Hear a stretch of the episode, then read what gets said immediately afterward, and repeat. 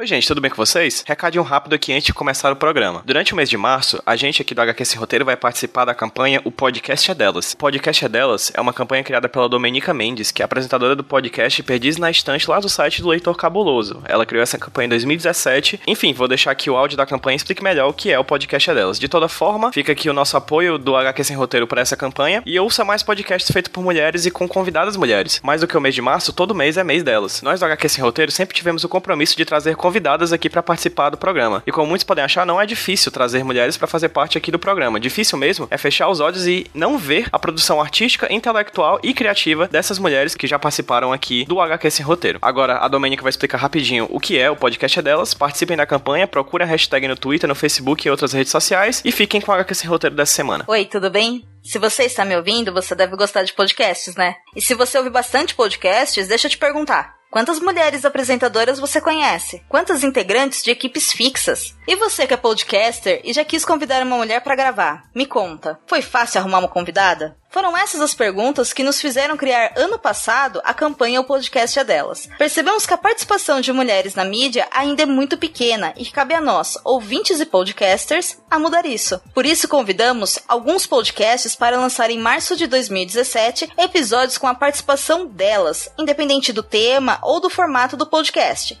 A ideia se espalhou e no final tínhamos mais de 50 programas participando da campanha. Esse ano vai acontecer a segunda edição e esse é o nosso convite para você. A ideia continua a mesma, aumentar a participação de mulheres na podosfera. E como é que você pode fazer isso? Convide mulheres para participar de seus programas que serão publicados durante o mês de março desse ano. Não importa o tema ou o formato, com certeza existe uma ou mais mulheres que têm muito a dizer sobre isso. Gostou da ideia? Para apoiar a campanha e participar, se inscreva no link que você encontra no nosso site, o podcastadelas.com.br ou nos encontre em nossas mídias sociais. Venha conosco fazer da podosfera um lugar melhor, porque você sabe, em março, o podcast é delas.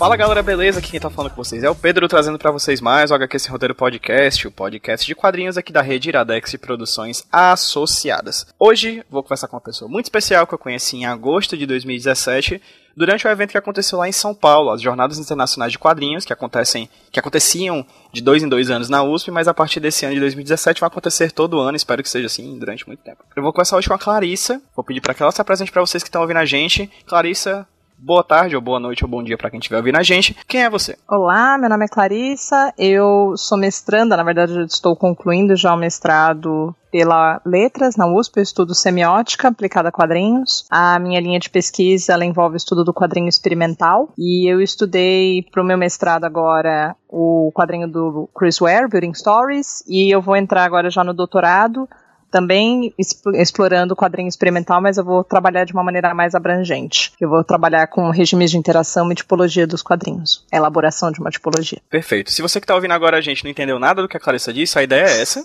A gente vai explicar isso durante esse programa, porque são muitos conceitos e a, a, o trabalho da Clarice, inclusive, dialoga bastante com o meu que eu faço atualmente no mestrado. Ela, ela tava no, na minha apresentação nas jornadas, não foi, Clarice? É, a gente, tava, a gente não estava na mesma apresentação, mas a gente estava na mesma categoria de isso. comunicação. Isso, isso. E aí a Dani me apresentou a você, a gente acabou conversando e marcamos esse papo que demorou um pouquinho para acontecer, mas está acontecendo e que vai ser, vai ser sensacional porque, enfim, semiótica e Chris Ware, que é um dos grandes nomes do quadrinho, do quadrinho experimental norte do quadrinho, ponto, mundial. Uhum. A gente vai falar um pouquinho sobre todos esses pontos agora. Mas, Clarissa, primeiro eu vou querer que você se apresente para quem tá ouvindo a gente, falando um pouquinho sobre como é que foi a sua vivência com quadrinhos. Como é que você se tornou de uma leitora de quadrinhos a uma pesquisadora de quadrinhos. É, a leitura de quadrinhos eu, muita gente comigo veio da infância, né? Então comecei a ler quadrinhos quando era pequena, que o meu tio me apresentou Mulher Hulk. Então a gente começou por aí. Eu adorava Mulher Hulk porque quando eu era criança eu achava incrível que ela tinha uma carreira. Eu quando eu depois eu fiz artes visuais, né? Eu sou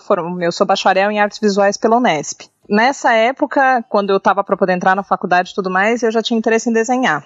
E eu copiava muito quadrinho, eu adorava copiar o traço do John Madureira, quando ele desenhava para os X-Men. E aí, na faculdade, eu continuei o interesse pelos quadrinhos. Depois eu fui trabalhar com ilustração para valer, trabalhei em agência e tal. Mas a parte da pesquisa, ela foi se desenvolvendo bem aos poucos. Tanto é que eu me formei em 2008, colei grau em 2009, e eu só fui solidificar a ideia de querer estudar quadrinhos com semiótica em 2015. Que aí eu fiz uma matéria na, como aluna especial na semiótica com um professor que agora é meu orientador, o professor Antônio Vicente Serafim Pietroforte. E ele estuda a semiótica aplicada à linguagem visual. E aí ele estuda a semiótica a partir de Greimas, Floch e Amslev. Então ele estuda os sistemas semissimbólicos, então que aí a gente entra nas categorias, nas oposições de categorias e tudo mais. E é interessante, para mim foi muito interessante optar por essa linha de semiótica, porque ela também pegava a questão de narrativa com o Greimas. Então o Greimas ele tem a teoria semiótica do texto, e aí a partir disso eu achei interessante observar esses aspectos vários do quadrinho. Tanto os aspectos plásticos quanto os aspectos narrativos. E aí estamos aqui. Você não chegou a estudar sobre quadrinhos na graduação, é isso? Não, eu era basicamente uma leitora de quadrinhos. Nós tínhamos um professor na Unesp, que era o Calazans, mas eu não cheguei a ter aula com ele, infelizmente. E aí o meu interesse era um interesse mais de fora dos quadrinhos. E eu comecei a ler mais coisas por conta própria até eu decidir fazer o mestrado. E quando foi que você, como é que você pensou o seu objeto para apresentar para o mestrado? Eu já fiz essa pergunta inclusive para outras pessoas que já passaram aqui pelo HQ sem roteiro.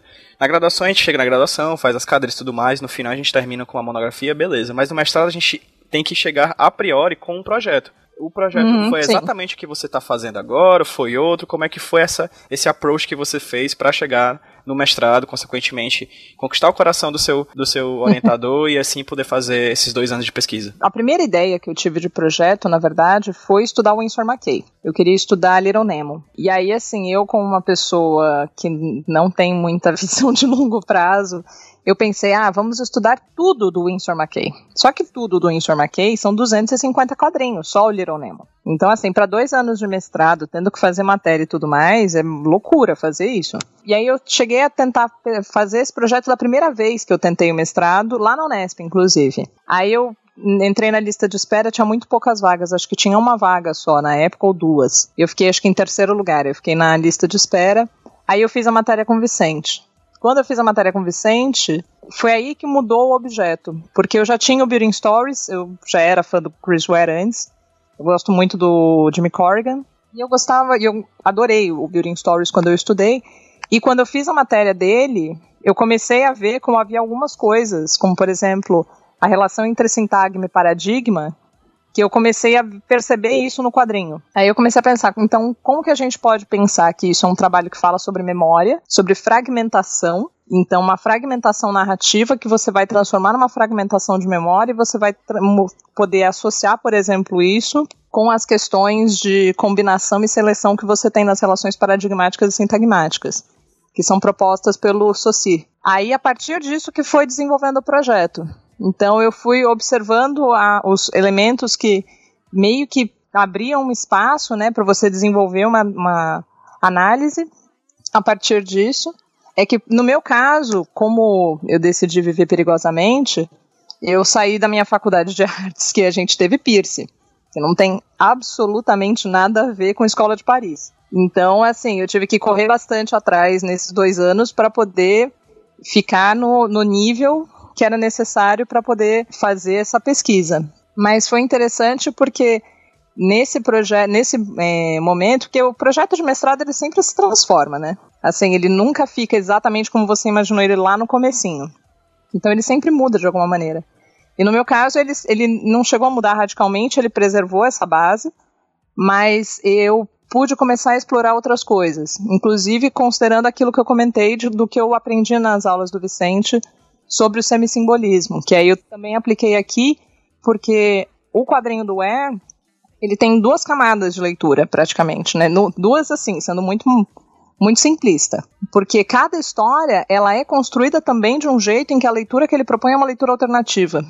Então você tem uma leitura alternativa da obra como um todo, que dá uma abertura para uma análise semiótica, e você tem análise semiótica que pode ser aplicada para cada história individualmente que ele constrói a história de uma maneira que ele subverte um pouco a, as convenções de leitura do quadrinho. E para mim isso era muito interessante para poder analisar. Perfeito. Só nessa pequena fala que tu já fez, eu consigo tirar três pontos que acho que a gente tem que passear por eles para a gente conseguir entender no escopo total qual, como é a sua pesquisa. O primeiro deles é a semiótica, né? Você falou, por exemplo, uhum. da semiótica da escola francesa. O que é completamente diferente, como você falou, da semiótica persiana, né? Que é americano, e que é completamente uhum. diferente da semiótica da cultura do Yuri Lotman, dos russos lá, da parada mais soviética, né? Então, assim, Sim. são semióticas completamente diferentes que podem ser utilizadas como lente de pesquisa para diferentes objetos. Tu pode me explicar um pouquinho sobre essa semiótica que você estuda da, da, da francesa, até porque eu não conheço tanto, assim, eu, eu na universidade acabei me interessando, talvez até pelo contato que eu tive com a semiótica do Percy, né? Fala um pouquinho sobre essa semiótica da escola francesa e dessas questões sobre sintagma, paradigma e semissimbolismo que tu falou, por favor. O que eu, uma das coisas que eu comentei é assim, que a gente estuda a teoria semiótica do texto. E aí, a, eu, na minha pesquisa pelo menos, eu parti do Algerdar Julian Greimas, ou que, na verdade, falaram que era Greimas este ano, que eu descobri que eu estava falando o nome do homem errado todo esse tempo. Mas. Eu chamava o... Greimas também, só pra constar. Então, todo mundo chamava de Greimas. Depois falaram que era Greimas, agora eu já não sei mais como é que se fala o nome do homem. O que é interessante, assim, é que a, a semiótica do Greimas, ela vai analisar, ela vai pegar o texto. E aí a noção de texto que você tem dentro da semiótica, ela não é só o texto verbal. Então, assim, tudo aquilo que você pode ler, falando de um jeito bem simples, tudo aquilo que pode ser lido é um texto. Então você vai ter textos verbais, textos não verbais, como por exemplo sons, é, imagens, até odores. Então a gente teve até na, na letras, a gente teve um trabalho de semiótica de perfume. Então como que você lê o texto do perfume? E aí você tem o que a gente chama de textos sincréticos, que são, assim, de novo, dando uma explicação simples, são aqueles que vão combinar diferentes linguagens. Então, por exemplo, no caso do quadrinho, vai ser o verbal com o não verbal. Então, esse, esse é um primeiro ponto desse tipo de, de análise. E aí, assim, que você tem nessa análise semiótica é uma organização na, no método em que você vai ter, em primeiro níveis, quando você vai fazer a análise né, do texto, você vai ter um nível fundamental, então que você vai ter uma oposição mínima semântica, que pode ser vida versus morte, natureza versus cultura, continuidade versus descontinuidade, etc. E aí você vai concretizando essa noção bem abstrata em algo mais concreto e mais complexo. Então você analisa a, o nível narrativo, que aí você vai ter etapas do nível narrativo, né? Então você vai ter três etapas. Você vai ter manipulação, ação e sanção. Você vai ter um percurso passional também, então você vai ver quais são as paixões que estão escritas no texto, né? Que elas estão ligadas muito a, a uma situação de, de junção ou conjunção de um sujeito com um objeto de valor. E aí você vai ter o nível discursivo, então você vai analisar os temas, as figuras tratadas no texto, e você também verificar a enunciação no texto. Né? Então, os efeitos de sentido, os efeitos de realidade que são construídos dentro do próprio texto. Né? Então, isso dentro da análise semiótica do texto, né? do, da teoria semiótica do texto. Quando a gente parte para o semissimbolismo, o que o Flosch ele vai propor vai ser assim, tudo que a gente tá viu, por exemplo, nessa parte do texto, da análise do texto, foi muito de conteúdo. E aí o, o Flosch ele vai mostrar que no conteúdo, elementos do conteúdo, eles são, eles aparecem, eles também eh, expressam esses conteúdos. Né? Então, nas imagens, por exemplo, se você pegar no caso do quadrinho, do, da pintura, da fotografia, então ele vai relacionar a expressão com o conteúdo. E aí como que ele vai mostrar isso? Então ele vai mostrar que esses conceitos do conteúdo, eles são desenvolvidos por aspectos da imagem e que se apresentam também em oposições. Então aquilo que a gente vê, por exemplo, de uma oposição semântica, vida e morte, ela pode aparecer na expressão por meio de cores de oposição de cor, então claro versus escuro, ou cor quente ou cor fria. E também pode aparecer por formas, então vão ser as categorias eidéticas, que aí você vai ter arredondado versus retilíneo, por exemplo. Ou você também pode ter as categorias topológicas, que dizem respeito à, à posição de elementos no espaço que você está percebendo. Então, em cima versus embaixo, esquerda versus direita, né, intercalante versus, inter, versus intercalado. Ele vai observar como que você também tem essa construção que é bastante complexa E aí, no quadrinho, é interessante porque isso você consegue perceber que isso é uma coisa que o Vicente fala no livro dele, que acho que é no Semiótica Visual, Os Caminhos do Olhar, que ele fala que, assim, essas questões de plano de expressão no quadrinho, elas não se aplicam normalmente a um quadro só. Elas se aplicam na totalidade do quadrinho. Então você pode ver que há toda uma coerência no que aquele texto está mostrando ali na parte plástica, que está repetindo aqui, está batendo com o que está aparecendo no conteúdo. Eles estão relacionados. Então, conteúdo e expressão, eles estão juntos ali. Que eles, na verdade, se pegar o termo como que o Yamslev coloca, expressão e conteúdo, eles são, eles ficam juntos, né? Eles não podem ser separados. Se há uma expressão, você tem um conteúdo e vice-versa. Então, não sei se isso ajudou a explicar um pouco melhor. é, o, o Gambrast, né, que é alemão, ele fala que existe a hermenêutica, que é a parte interpretativa, e existe a materialidade, que é a parte da coisa, né? Se a gente consegue ver um quadro com as coisas lá, a menina, as meninas do Velázquez, por exemplo, aquilo é um monte de tinta numa tela, né? Mas uhum. se a gente for ver, ela se torna mais do que isso por causa da questão interpretativa. A gente interpreta aquelas tintas na tela como como coisas, né, como pessoas, etc. Mas assim, tu falou sobre sintagma e paradigma. Só me explica um pouquinho sobre isso, por favor. Ah, faltou falar sobre sintagma e paradigma, sim. o sintagma e paradigma, eles vão fazer parte do que são chamadas dicotomias do Saussure. Assim, o Saussure não chamou de dicotomias. Esse foi um termo que foi que veio depois, assim como ele não usava o termo paradigma, ele usava o termo relação associativa. Até porque Sim. grande parte da, da obra do Saussure ele não escreveu. Na verdade, ele não escreveu quase não. nada, né? O curso de linguística geral foi escrito pelos alunos dele. Então, a, o que eles, eles anotaram as aulas do Saussure e aí eles montaram o livro. É que tem o nome dele, porque afinal de contas são as aulas do homem, né? Aí, assim, não podemos tomaram a autoria. Mas o que acontece é, quando você a gente fala de paradigma e sintagma, a gente fala, por exemplo, no, no texto, no, no texto verbal, a gente pode colocar, por exemplo, no nível da sentença. Né, você tem uma frase, uma sentença ali para você construir. E aí, assim, se você fizer um eixo em que o x é o horizontal e o y é o vertical, o paradigma ele vai entrar na seleção, nessa seleção vertical, do, do que, que você vai conseguir selecionar de elementos dentro de um grupo. E aí, o, a, o, a, o sintagma vai ser a combinação deles. Então, se você, por exemplo, vai falar, sei lá, vovô viu a uva, mas vovô viu a bola, você está trocando no eixo paradigmático a palavra uva por bola. Por assim, então, dando a entender, é, explicando mais ou menos assim, né? Então, você vai ter a combinação e a seleção de elementos dentro de uma combinação. Então, no Building Stories, o que, que eu observei? O que você tem no Building Stories é assim: 13 histórias, 13. Não, perdão. São 14, na verdade.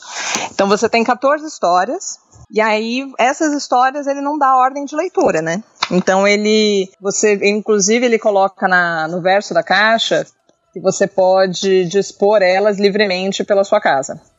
Então, da maneira como você quiser. Então, não há nenhuma indicação. Inclusive, ele fala que você pode até perder os volumes dentro de casa. Então, ele dá uma liberdade muito grande para o leitor. E o que acontece é, você então pode criar mais de 87 bilhões de combinações de histórias. A partir disso, fazendo uma permutação simples. E o que eu observei a partir disso é que, se você olhar como que normalmente funciona uma narrativa, ela tem um começo, meio e fim. Convencionalmente, ela funciona assim.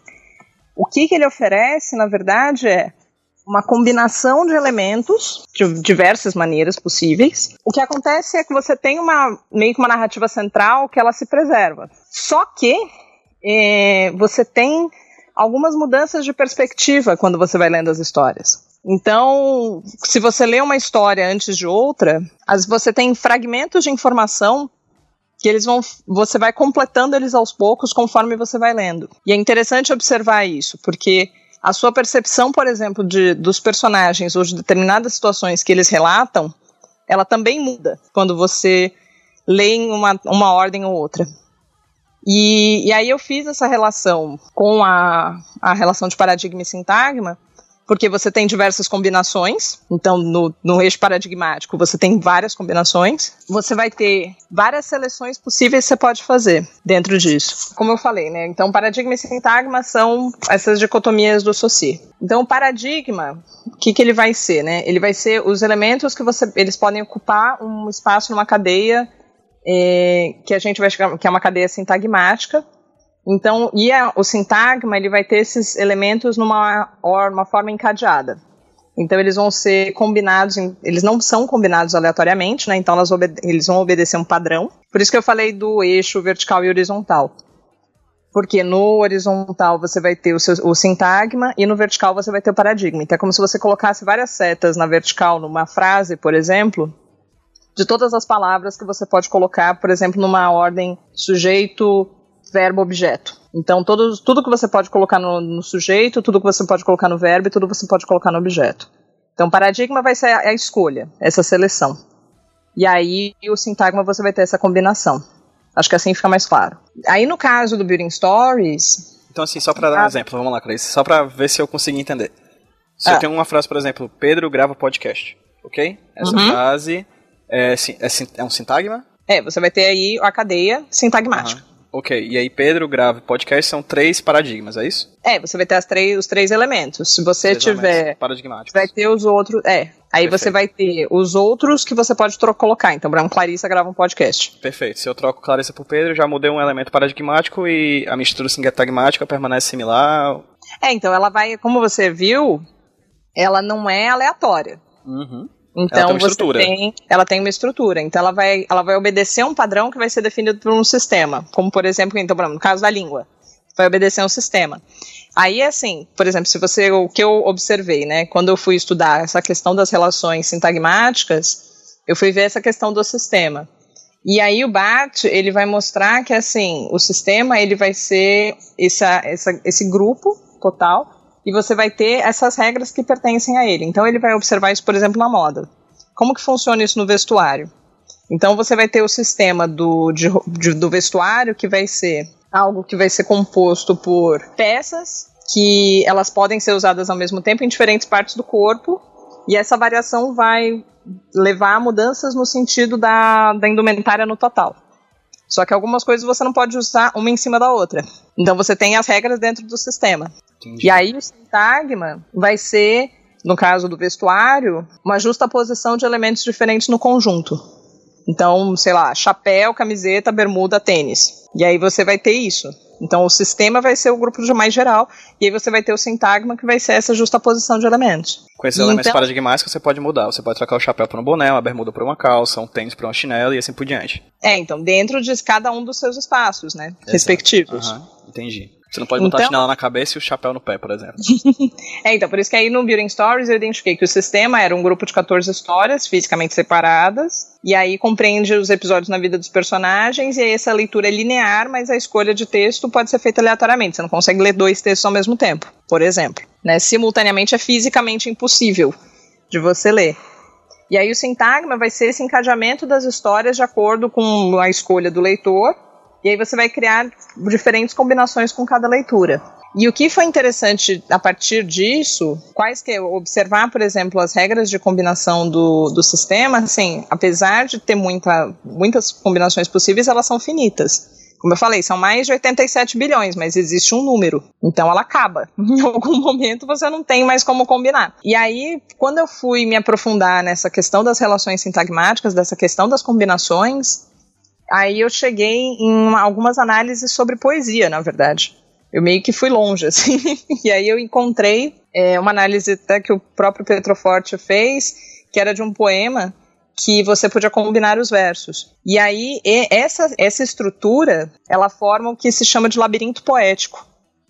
Então, os labirintos poéticos eles eram muito comuns no, eles estavam muito presentes no barroco português e aí eles permitiam que você, ele era como um labirinto, né? Você tem vários caminhos para você entrar e vários caminhos para você sair. Então eram poemas que eles permitiam que você transitasse, escolhesse caminhos para poder seguir dentro dele. Então eu identifiquei que o Building Stories ele cria um labirinto em quadrinhos. É um labirinto poético, mas em quadrinhos. É um labirinto semiótico, né, no caso. Interessante tu falar disso que é no barroco português, porque a ideia que eu tenho de uma narrativa é interativa, assim, é uma É, pois é, a, pois é, a ideia que eu tenho é que ela é, uma, é um tipo de estratégia bastante contemporânea, assim, mas tu fala do barroco português, né? Já tinham experimentações assim há um tempo atrás, né? É, então a Anna Hatterley, que é uma poetisa experimental portuguesa, ela, ela pesquisou muito isso. E, por exemplo, um que está no meu, na minha dissertação é um poema visual que é de 1688. Caraca. E, e, é muito interessante porque você observa esses poemas, são poemas, como eu falei, são poemas visuais. Inclusive, se, quando alguém olha um poema desses, pode até achar que tem algo que remete até o concreto, a uma poesia experimental mais próxima do concretismo. E são poemas que, então, de, do século XV, XVI. E o que é interessante é que, assim, o Building Stories, então, ele vai apresentar várias entradas e essa multiplicidade de caminhos.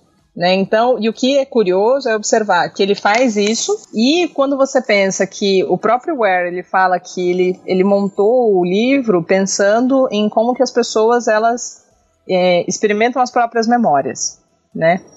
E que isso não vem numa numa linha perfeita que assim você lembra de uma coisa para você tem uma memória você tem a memória daquilo que vem imediatamente depois e por aí vai as memórias elas são fragmentadas por natureza. Então ele faz um transforma isso numa experiência física até.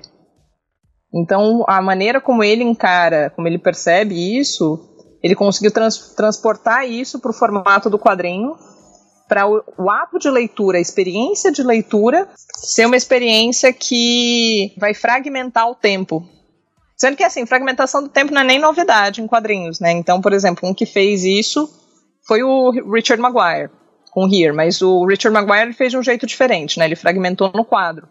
O, Ware ele fragmenta isso no impresso. O que você tem, o que o Ware propõe, no, se a gente for pensar né, numa oposição semântica que ele cria, ele cria uma oposição entre é, continuidade e descontinuidade. Então, se você pensar que a vida ela vai ser continuidade, porque você tem um começo, meio e fim nela, você tem uma sucessão de eventos, a a memória, da maneira como ela é apresentada aqui, ela é interrupção. Então você não tem uma, uma narrativa convencional que ela vai seguir um começo, meio e fim, como a gente está acostumado com um quadrinho. Então ele vai promover algo que vai sempre fazer com que você pause, sempre vai fazer com que você pare, né? Então ele retira o sujeito do fluxo constante.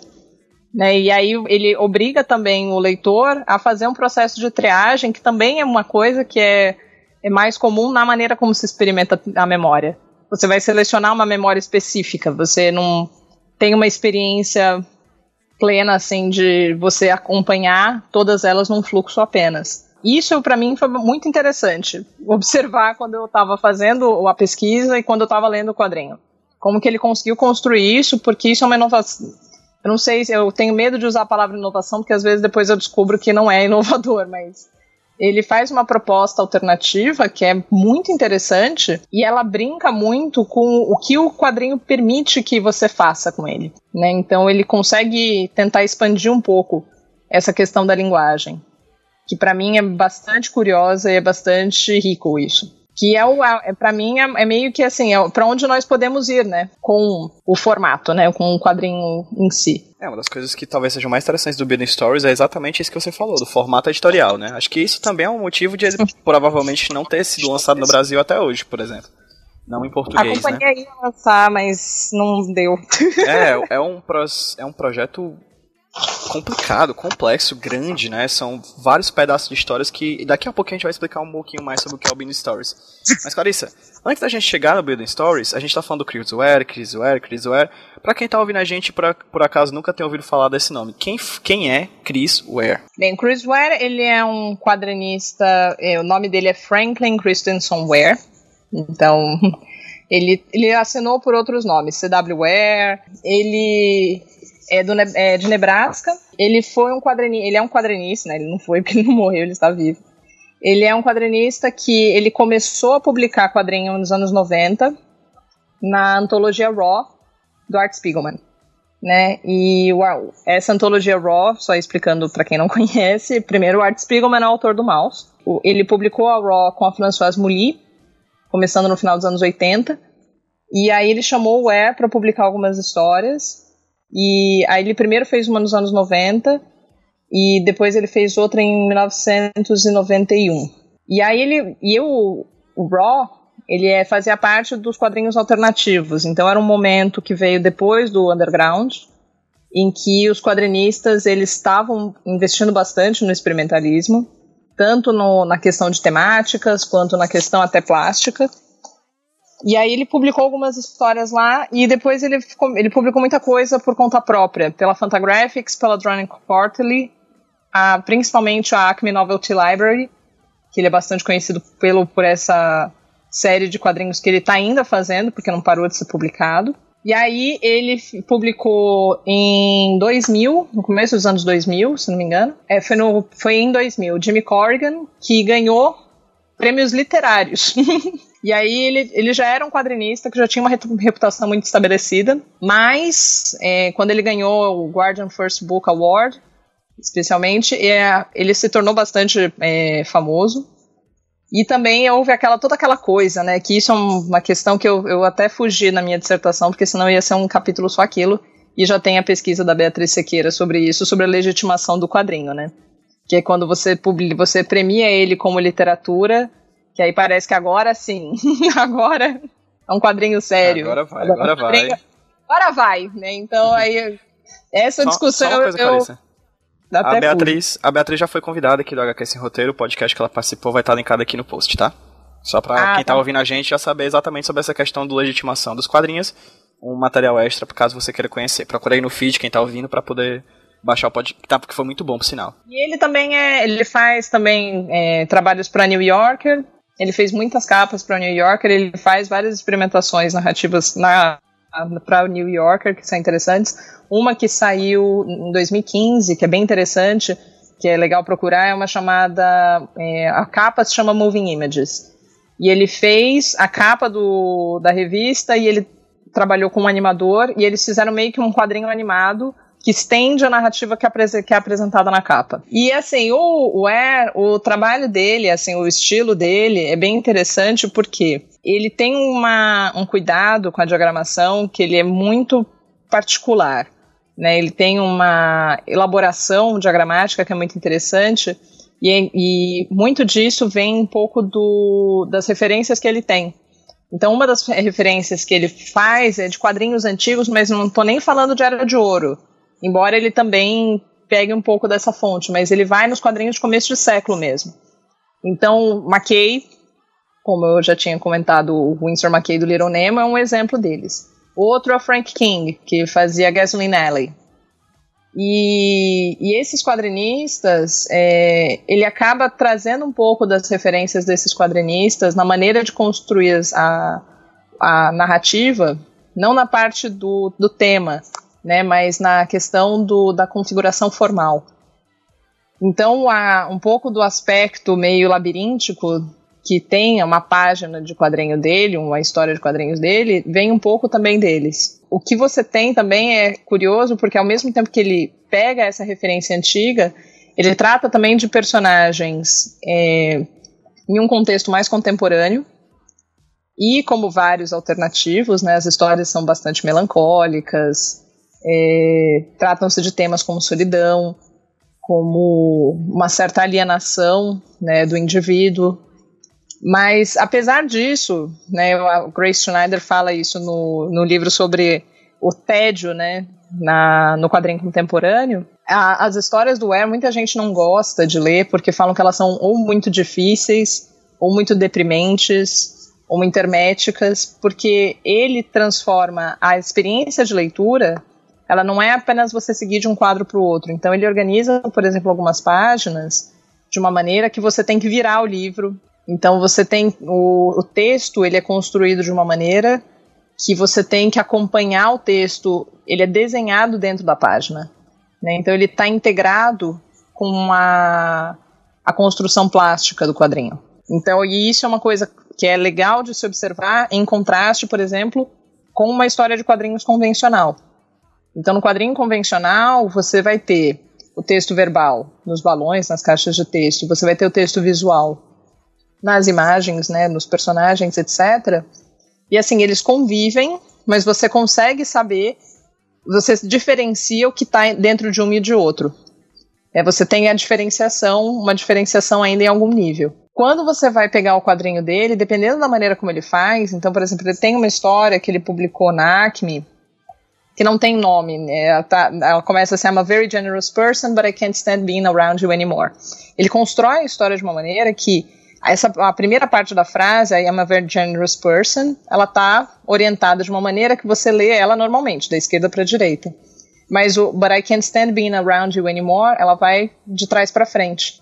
Então as letras ficam espelhadas e a história ela é sobre um personagem que é o Kimby e ele não sabe como ele se sente em relação ao gato, né, que ele com quem ele está e assim essa dualidade dele ele expressa pela maneira que ele dispõe o texto, o texto verbal. Há um elemento plástico no texto verbal que aí vai criando uma identificação do visual com o verbal, que aí a gente entra naquilo que eu comentei sobre regimes de interação.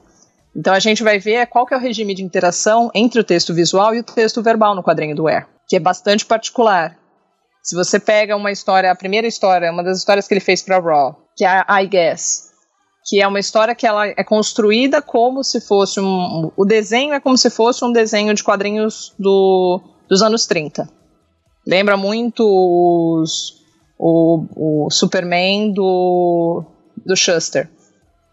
E aí, quando você lê a história do texto verbal, no, nas caixas de texto, nos balões, ele está contando, na verdade, sobre a infância dele e sobre como que era viver com a mãe dele, com os avós, ele fala sobre racismo durante a infância dele e tal. E não tem nada a ver com desenho. Absolutamente nada a ver quando você bate o olho a primeira vez. E o texto ele dispõe de uma maneira que assim, ele coloca toda a narração em tudo, em todos os espaços onde entraria um texto, por mais que em alguns momentos a narração seja interrompida numa caixa de texto e continua num balão de fala.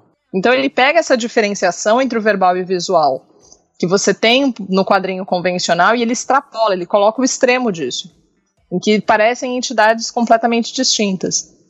Só que é pela diferenciação que você depois observa que ele está falando sobre a infância dele, e aí você observa o quadrinho que ele, tá, que ele desenhou, e aí você consegue estabelecer a relação que ele está falando também ali. Ele está mostrando a importância desses quadrinhos durante a infância dele. Então, que isso também fez parte da infância dele, assim como a vida familiar, né, esse aspecto pessoal. Então, o quadrinho dele, é, assim, quando as pessoas falam que ele é difícil, não é que ele é difícil. Ele não é difícil de ler. Mas ele não é um quadrinho que você pode pegar e, assim, só bater todas as histórias de uma vez, porque ele tem mais de uma camada de leitura que ele, que ele te traz ali. E se você domina bem essas, essas convenções de leitura do quadrinho, qualquer pessoa, na verdade, que tenha lido um quadrinho uma vez na vida, consegue ler o quadrinho dele. Só que ele vai botar você também para pensar um pouco nessas, nisso, nessa, nessa alfabetização que a gente teve com o quadrinho, porque ele vai brincar com isso. E aí, se você estiver afim de brincar junto, aí você jogar com isso, é, é sensacional, porque ele apresenta várias, várias maneiras diferentes de você ler. Então, não ler apenas como um quadrinho, mas ler como um objeto como um todo. E no caso do Building Stories, explicando né, o que é o Building Stories, ele é um quadrinho, como eu falei, ele é composto por 14 partes, ele tem seis personagens, ele tem uma protagonista, que é uma moça que ela não sabe o que ela quer fazer da vida, ela, tá, ela é solitária, e ela está na dúvida, inclusive, sobre a pessoa que ela quer se tornar. Então há muitas que é uma questão de identidade dela que é muito forte, uma crise de identidade que é forte. Tem também a senhoria do prédio, é uma senhora de idade. Tem um casal que mora no prédio que vive quebrando pau. Tem uma abelha que ronda o espaço do prédio. O próprio prédio às vezes também aparece como um personagem. E você vai acompanhar as narrativas deles com mais foco nela, porque nela você também acompanha quando ela mora antes do. Você acompanha um pouco da vida dela antes de ir pro prédio, então você até tem é, histórias que mostram ela na infância, e você mostra ela no prédio e também você vê ela depois, né? Que ela se casa, ela tem uma filha e tudo mais, e você vê como é que é a vida doméstica, né? E aí quais são as outras questões que são abordadas dessa nova vida que ela tem. E relaciona isso também com o passado dela. E com, da maneira como o Ware faz, ele permite que você faça essa relação de uma maneira mais orgânica. Então você não tem aquilo apresentado nem de uma maneira linear, com a infância, o começo da vida adulta e a vida em família, mas ou como se fosse um flashback, mas você vai ter isso espalhado. Então você pode perceber esses diferentes momentos. Inclusive construir a, a, sua ideia da identidade dela, sim. Eu lembro que a primeira obra que eu li do Air, acho que foi uma das poucas obras que eu li dele, por sinal, porque realmente o acesso é um pouquinho mais complicado, tem poucas coisas dele aqui no Brasil. A primeira sim. que eu li foi a Jimmy Corrigan, né? O menino mais, mais, mais esperto do mundo, né? Esperto? É, é que o menino mais esperto. esperto. Que foi publicado pela companhia, que eu nem sei se ele ainda está sendo publicado, na verdade. Exato. Ele, foi, ele é, tem um formato horizontal, né? Assim, ele é deitado, vamos dizer assim. É, já é de cara diferente do que a gente costuma ver, que é aquele formato standard em pé, né? Vertical. E eu lembro muito bem da sensação fisiológica que eu tive quando eu comecei a ler o Jimmy Corrigan. Dor de cabeça. eu tive muita dor de cabeça ao ler, ao começar a ler Jimmy Corrigan. Começa que é aquelas letras minúsculas, né? Que é tipo um manual de instruções de como Sim. de como ler a obra e tudo mais. E eu tive que parar quando eu terminei de ler, de ler aquilo, fui dormir, e no outro dia foi que eu fui pegar o quadrinho e comecei a ler. E o sentimento que eu tenho com o Chris Ware, quando eu leio coisas do Chris Ware, é que ele é um cara que faz você se mexer como leitor. Ele, ele lentifica, né, a leitura. É, exato. Ele faz você se mexer. Ele não, você não é mais realmente um passador de páginas. Ele, o ato de lentificar a leitura, o que eu quero dizer é assim, você não fica passando de um quadro ao outro. Perfeito. Você não fica passando de uma página a outra. Você é um leitor né? muito mais ativo. Você tem que ter um investimento físico maior, inclusive, para poder você ler o quadrinho dele. Né? Porque e quando eu falo investimento físico, é assim, você tem que virar a página, tipo, girar o quadrinho montar as então, coisas do Building Stories, né? Colocar montar. coisas lado a lado, pegar um papel, abrir, é, desdobrar, fechar a caixa, abrir a caixa, né? Você, ele faz você se mexer de fato. Não, e quando a primeira vez que eu li o Building Stories, é, eu demorei um pouco para ler. Mas a primeira vez que eu li, é, eu, pegar, eu peguei histórias, tinham histórias que eu tinha lido, eu falava, gente, eu lembro disso daqui em algum outro lugar, e toca abrir a caixa, revirar a caixa para poder achar qual que foi a história, achei, Aí eu continuei lendo, aí eu peguei a outra história de onde eu tinha visto aquilo para poder comparar. Porque você começa a fazer isso também. Você pode, né, ler tudo de uma vez até tecnicamente daria até para você orientar Building Stories cronologicamente, mas nem isso é muito simples, porque a cronologia de algumas histórias não é muito definida. Então, assim, tem algumas histórias que você pode ir no achismo, para você pensar assim, ah, veio antes ou depois disso ou daquilo. Mas mesmo assim, é, no caso do Building Stories, você tem, além, né, de, de você ter isso, que vai estar tá no campo da página, né, de você ter que virar, olhar e tal, acompanhar o labirinto que ele faz, né, pro seu olho, você tem, no caso, né, do aspecto editorial gráfico, você tem formatos muito diferentes também. É isso que eu ia dizer, ele é um grande conhecedor do processo editorial. Né? Ele conhece então, o processo editorial, ele sabe de papel, ele sabe de formato, né? ele sabe disso. Tanto é que eu sei que existe uma especificidade, assim, por exemplo, para poder traduzir para cá, é, tem que seguir essas, especific essas especificações de como que foi o original para você poder publicar, por exemplo, se você for publicar traduzido. Porque senão você perde de fato informação. Então existe uma intenção ali, um, existe um propósito né? Melhor usar a palavra propósito nesse caso. Um propósito para os formatos, para o tamanho dos formatos, porque também tem isso, tem tabuleiro, com um tabuleiro enorme, tem algumas histórias que são umas tirinhas de papel, mas você tem uma outra história que é num jornal que é muito grande. Né? Então, e tudo isso tem é feito de uma maneira bem específica. E uma coisa que eu percebi quando, também que eu é, quando eu estava fazendo a pesquisa, é, que aí já puxa mais sardinha para minha porque eu sou graduada, é que o que ele fez lembra muito o que o Duchamp fez, que foi o, a caixa valise.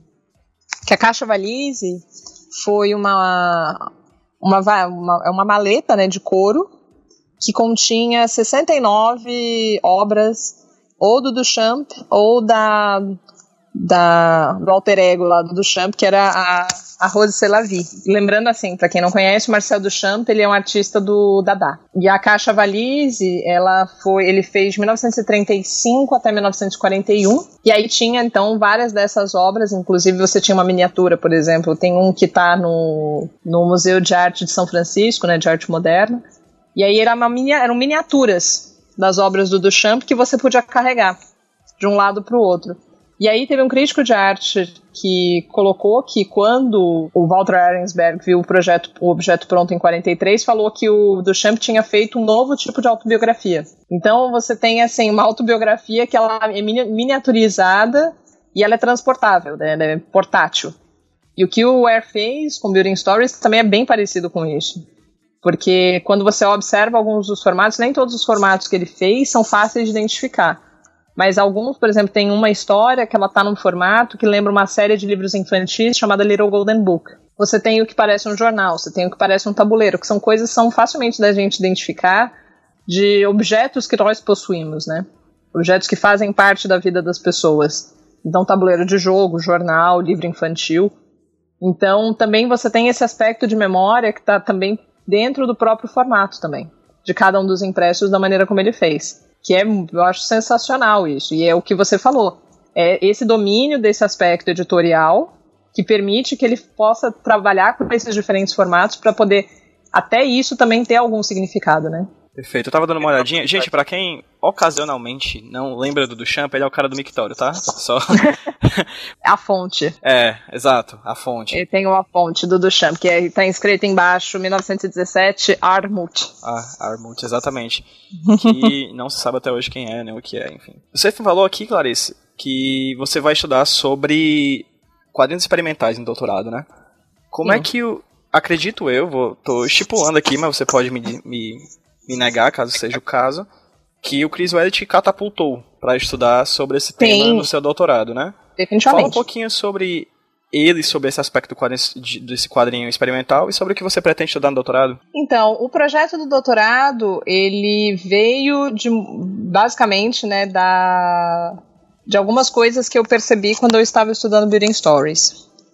E aí, assim, como eu falei, eu, eu vi essa, por exemplo, essa questão dos regimes de interação, e eu tô nessa linha de pesquisa de poéticas experimentais, né, que é a linha que o Vicente, ele, ele participa. A gente tem um grupo, inclusive, de estudos, chama GPOEX, que é o um grupo de estudos de poéticas experimentais, que é liderado por ele, né, e é comandado, coordenado por ele. E aí, quando eu comecei a trabalhar, a ver o quadrinho do Ware, eu pensei, ah, é interessante observar como que ele faz isso, mas ele não é o único a fazer isso. Então, por exemplo, como eu falei do, da questão de fragmentação do tempo. O Maguire fez isso tanto no Here de 89 quanto no Here que foi publicado depois, foi em 2014, eu acho. Pra quem tá ouvindo a gente, o Here, o Aqui, né, é um quadrinho que foi lançado agora aqui no Brasil pela Quadrinho da Companhia é, também. Pelo visto, o Quadrinho da Companhia, né, tem esse aspecto já de trazer esses quadrinhos mais cabeçudos, né? Mas antes ele também foi lançado em menos páginas, né? Acho que seis páginas, na Raw, que também é a revista do Art Spiegelman, né? Uhum. Pra quem tá ouvindo a gente, essas seis páginas do, do, do aqui, né, do Richard Maguire, vai, Maguire, Maguire, vão estar também no post do podcast. Eu vou fazer essa ah, compilação de várias imagens que a Clarice está falando, da valise do, do, do Champ, do, dessa questão, desse quadrinho do Here, né, do, do do Maguire para postar, para ficar de também pesquisa para quem tá ouvindo a gente saber mais do que, que a gente tá falando. Já que a gente tá falando tanto de visual, né? É bacana ter sempre um uhum. apoio visual nessas imagens do post desse podcast que vocês estão ouvindo. Desculpa o tempo, Pilares. Pode continuar. Claro. Então, e aí eu comecei a verificar isso, e como eu falei, um dos, um dos trabalhos, uma das coisas que eu estudei quando eu estava fazendo a dissertação foi, por exemplo, quando eu vi a questão da relação com a poesia. E o, o Vicente, ele, ele estuda, né, ele tem um livro, inclusive, o discurso do, da poesia concreta. E aí ele faz, nesse livro, ele vai verificar os regimes de interação da poesia concreta, que ela é uma poesia que ela é verbal e visual. E aí eu pensei, como puxar isso para o quadrinho? Então, e verificar, por exemplo, como que isso se dá na questão do texto, do texto verbal com o texto visual, como verificar as interações que você pode ter, por exemplo, de determinados formatos de, de página ou disposição de quadros. Então, se, por exemplo, uma disposição X de quadros ela permite uma leitura mais linear, ou uma disposição outra de quadros ela permite que você vá e volte. Então, como que você trabalha com essa questão da orientação dos elementos né, no espaço da página, que permite diferentes maneiras de você conseguir perceber é, de que você conseguir acompanhar uma leitura, né? E aí, a partir disso, eu comecei a considerar, então, quais quadrinhos que seriam interessantes. Eu não consegui ainda fechar, como ainda nem comecei o projeto, a pesquisa, então eu não fechei ainda quadrinhos específicos. mas eu comecei a meio que pender um pouco para poder pegar alguns exemplos de quadrinhos diversos para observar como que se dá, se dão vários desses regimes em cada um deles. E aí, para poder considerar assim algo um pouquinho mais específico, eu comecei a pensar nos quadrinhos que vão mais pro pós-underground, né, que estão mais perto do alternativo, mas dentro do contexto tanto norte-americano, que aí eu já posso, já dá para puxar o Chris Ware, dá para puxar o Maguire, dá para puxar o Spiegelman, dá para puxar Dave Mazzucchelli. Aí eu pensei também em pegar um pouco do quadrinho francês, especialmente porque eu adoro Moebius, e verificar também um pouco da produção nacional. Então, verificar também isso dentro do quadrinho brasileiro. Né? Até porque é, isso foi uma coisa que eu, eu não tinha muito como, como fazer quando eu estava pesquisando o Air, mas eu senti falta de poder falar um pouco de quadrinho nacional. E aí eu quero pegar essa oportunidade também para poder falar isso no, no doutorado. Mas no, no projeto em si, eu estou querendo então trabalhar em cima disso para poder verificar como que se dão essas interações e a partir disso criar uma, uma tipologia. Então eu parto um pouco do que o, o Jean-Marie Floch ele fez quando ele fez uma análise dos passageiros de metrô. E aí ele verificou, por exemplo, os tipos de passageiros de metrô que você tinha. Ele cria uma tipologia que ele cria quatro tipos de passageiros de metrô, que aí eles vão obedecer a continuidade ou a descontinuidade, ou a não continuidade ou a não descontinuidade, dependendo dos comportamentos deles. No, na poesia concreta, o Petroforte ele vai fazer isso verificando, por exemplo, o poeta conversador, o poeta arquiteto, etc. Mas ele só vai construir isso depois de verificar como é que é, como é que são os tipos de, de regimes de interação que são estabelecidos. Então, quais são os tipos de quadrinistas que a gente pode ter? Que é isso que eu estou tentando chegar aí. Mas aí, basicamente, é isso. A pesquisa, por enquanto, é capaz dela se transformar, mas eu espero que não se transforme mas a, não se transforme muito, né? Mas a, a, base dessa tipologia, dessa análise dos regimes de interação é o que eu quero preservar para poder montar esse método de análise, porque a minha ideia é, com o doutorado, na verdade, é justamente porque eu não sou da letras, né? Eu sou de artes visuais. Eu tenho uma o objetivo, na verdade, de fazer um trabalho que ele seja mais acessível para quem não é da semiótica, né? Então que ele preserve a linguagem da semiótica, que é necessário, né, é essencial, mas que ao mesmo tempo ele também seja é, acessível, por exemplo, para pessoas tanto de arte quanto de comunicação. Então, porque justamente porque eu fico nesse meio do caminho que eu sou de um, mas eu também sou do outro, eu quero tentar no meu doutorado fazer algo assim, algo que vá poder mostrar de uma maneira razoavelmente didática como que é possível fazer isso, construir, não só apresentar esses diversos regimes, como também estabelecer, criar essa tipologia a partir disso. Clarissa, perfeito. Muito obrigado por você ter topado conversar aqui comigo para Sem Roteiro. Foi um papo muito bacana e você já está mais do que convidada para quando você começar a sua pesquisa no doutorado, você vir aqui falar com a gente também sobre o seu trabalho. Enfim, vão ser quatro anos aí, né, mais pra frente. Opa! Então vai ter muitas oportunidades, a gente vir várias vezes aqui pro HQ Sem Roteiro. Muito obrigado por ter topado conversar comigo, adorei mesmo. Eu tava com muita vontade de ter esse papo contigo desde agosto, né, de 2017, desde a jornada de quadrinhos, porque eu gosto, gostei muito do seu trabalho, acho seu objeto fascinante. Então, fala aí pra quem tá ouvindo a gente, é, onde é que a gente pode ler as coisas que você escreve? Você tem algum site, algum blog, alguma página que você participa? Fala pra gente que tá ouvindo aí, onde a gente pode ler mais sobre Clarissa Monteiro. Então, eu escrevi um pouco sobre o Chris Ware quadrinho experimental para o site Para Raios Comics, que eu vou mandar o link para a gente colocar aqui. Eu escrevi quatro, em, foi um artigo em quatro partes, né, falando sobre o quadrinho experimental. E eu também faço, eu sou colaboradora do Minas Nerds. Eu escrevi algum, eu escrevi uma resenha do Here, inclusive, quando foi publicado pela Companhia das Letras, né? Eu, eu, eu tenho mania de chamar ele de Here, então, mas é o aqui. E, e, no Minas Nerds é legal acompanhar também a página do Facebook no Minas Nerds, porque eu, eu assim como a Gabriela Franco e a Silvia, a Dani também, a gente, pelo menos uma vez por mês, a gente costuma montar mesas de debate para poder a gente falar sobre diversos tópicos. A gente teve uma sensacional sobre Game of Thrones.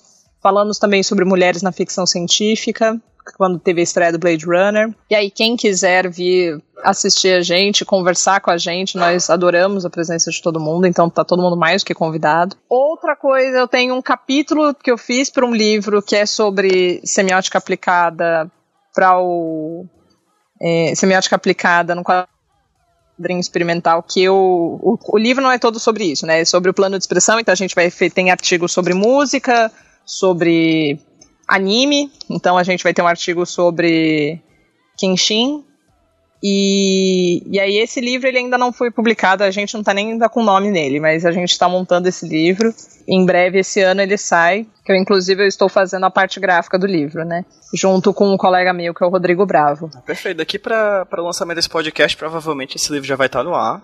Aí qualquer coisa a gente coloca aqui no post do podcast o link para você conhecer, baixar, ou comprar e tudo mais. Esse livro a gente vai e esse livro a gente vai publicar ele para vender, vai publicar poucas cópias para vender, mas a gente vai disponibilizar ele inteiro em PDF, de graça. Ótimo, excelente. Já vai ter um, vai ter um, um baixador aqui. Meu orientador é meio anarquista, assim, então, por exemplo, o curso da poesia concreta, eu posso mandar o link também porque tá em PDF. Ótimo. Perfeito. Clarissa, de verdade, muito obrigado, de coração por você ter topado conversar comigo. É, esse é o primeiro papo de vários que a gente vai ter, tá bom? Fica aí o convite pros programas do futuro. E vamos dar um tchauzinho pra quem tá ouvindo a gente? No 3, 2, 1. Tchau, gente. Até a próxima. Adeus.